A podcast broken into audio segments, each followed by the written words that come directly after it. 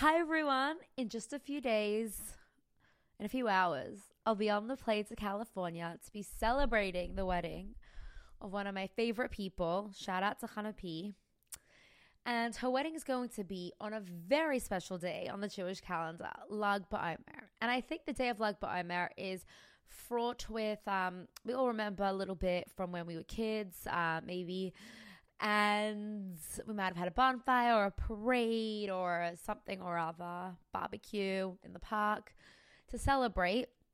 But what is Lag BaOmer? Because Hasidus tells us that the same way Shavuos is the day in which we received the revealed Torah, Moshe came down the mountain and gave us the 613 mitzvahs.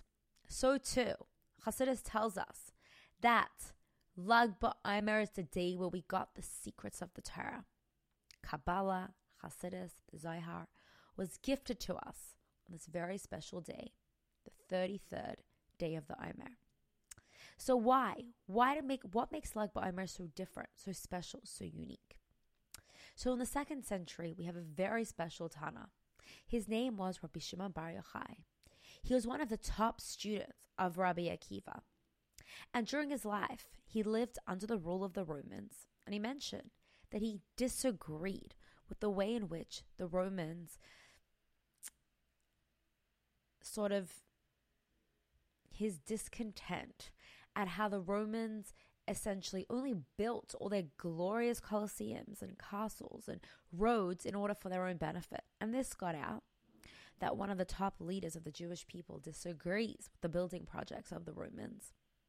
And essentially, Shimon Bar Yochai was basically on the wanted list. So Shimon Bar Yochai had to run to a cave, and he lived there in the north of Israel for 14 years. Him and his son Elazar spent 14 years learning the secrets of the Torah. And the day that he passed away on Lag BaOmer, he revealed the Milin Kadishin, the Razin de Razin, the deepest, deepest secrets of the Torah, the secrets that no one had ever been exposed to before. He explained the reason for why we keep the Torah and do the mitzvahs, but on the spiritual dimensions. When Hashem gave us a Torah, 3,335 years ago, there were rules. And the rules were, before Hashem gave us the Torah, the rules were that Rome stays in Rome and Syria stays in Syria, meaning that spirituality remains spiritual and physicality remains physical, means there's no interchanging between physicality and spirituality. Which means that before Hashem gave us a Torah, you can throw your siddur out even after you have davened from it. But when Matan Torah came, Hashem changed the rules. He said, Heaven will come down to earth and earth will go up to heaven. Vani matchel, and I will begin. What does that mean? Hashem said something incredible. Hashem said, I'm going to bring the Torah down here. I'm going to take my mind, the depth of my knowledge, and I'm going to bring it down to this world. But the goal is that the earth elevates, that the people on this planet are able to see these secrets, are able to take this Torah, and through the mitzvahs that I'm commanding, will be able to elevate this world and take mere physical people can transform the physical reality of the world and elevate it. So after Matan Torah, no longer is there this separation. Within every single facet of this physical world, spirituality emanates. But it's our role and our job to reveal that. So, what was so powerful about what Rashbi actually was able to give to us? There's a beautiful pasuk and a beautiful maamar from a beautiful pasuk that a beautiful maamar is based on it. It's a pasuk from Perek Kuf Yud Tes of Tehillim by King David, and he says, "Gal einai va'bita niflas mitarasecha." Hashem, open my eyes so I will gaze at the wonders of your Torah. The wonders of the Torah represent the secrets of the Torah, the Torah that the Torah that we're not able to essentially see. Gal einai, we tell Hashem, open my eyes. But the question that the rabbi asks is, Gal einai, if the secrets are hidden, who cares if my eyes are open? My eyes can be open, but the secrets are secrets. And the rabbi tells us something really powerful. Gal einai, open my eyes. What is the difference between Torah and mitzvahs? That when Torah comes down into this world, it's like light. It's like the sunlight into a room. What does that mean? When the sunlight comes into the room, the room has gotten the light, but if the shades go down, the room has not changed. It's like a teacher telling a student. A teacher can tell a student over a beautiful lesson, and the student can go repeat exactly what the teacher said, but the teacher hasn't changed. What's the di- what's different if the student asks the teacher questions and the student probes and the student says why? Then the teacher is transformed. The teacher has a different opinion. The teacher has now been enlightened. So too, when Torah comes down to this world, it's like light into a room. Nothing really changes because the Torah is the secrets of Hashem. The Torah is the mind, the perspective of Hashem. But when we do mitzvahs, when mere human beings that are flawed and regular and normal, able to transform the physical reality of the world, then what happened? The teacher is transformed. Hashem is able, Hashem created a space for us in order to transform the physical world, to tell you that an apple is not an apple, and a siddur is not just parchment, and a sukkah is not just a sukkah, a hut. And a lulav and an etrog is not just a citrus and a myrtle. There is so much depth to the mitzvahs that we do. But you know what's so crazy about mitzvahs? So often people could say there's so many rules and regulations. I don't want to be a part of this. It's so boring. Why would I want to be a part of something that's just a hundred trillion rules? Hashem's telling us, no, no, no, no, no. Rashbi is telling us, no, no, no, no, no, no, no.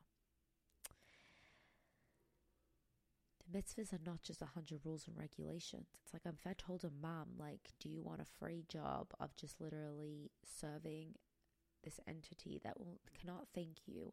You'll have to look after them 24 hours a day, no sleep, no food. You'll have to care for every single aspect of their lives. You have to change their nappies. You'll be like, no. But if someone says, I want a relationship, this child's going to be in- inextricably intertwined part of your soul for the rest of your life. We're all here because of it, aren't we? So too, the mother is changed because of it. So too, what are mitzvahs? Mitzvahs are physical things that we do every single day.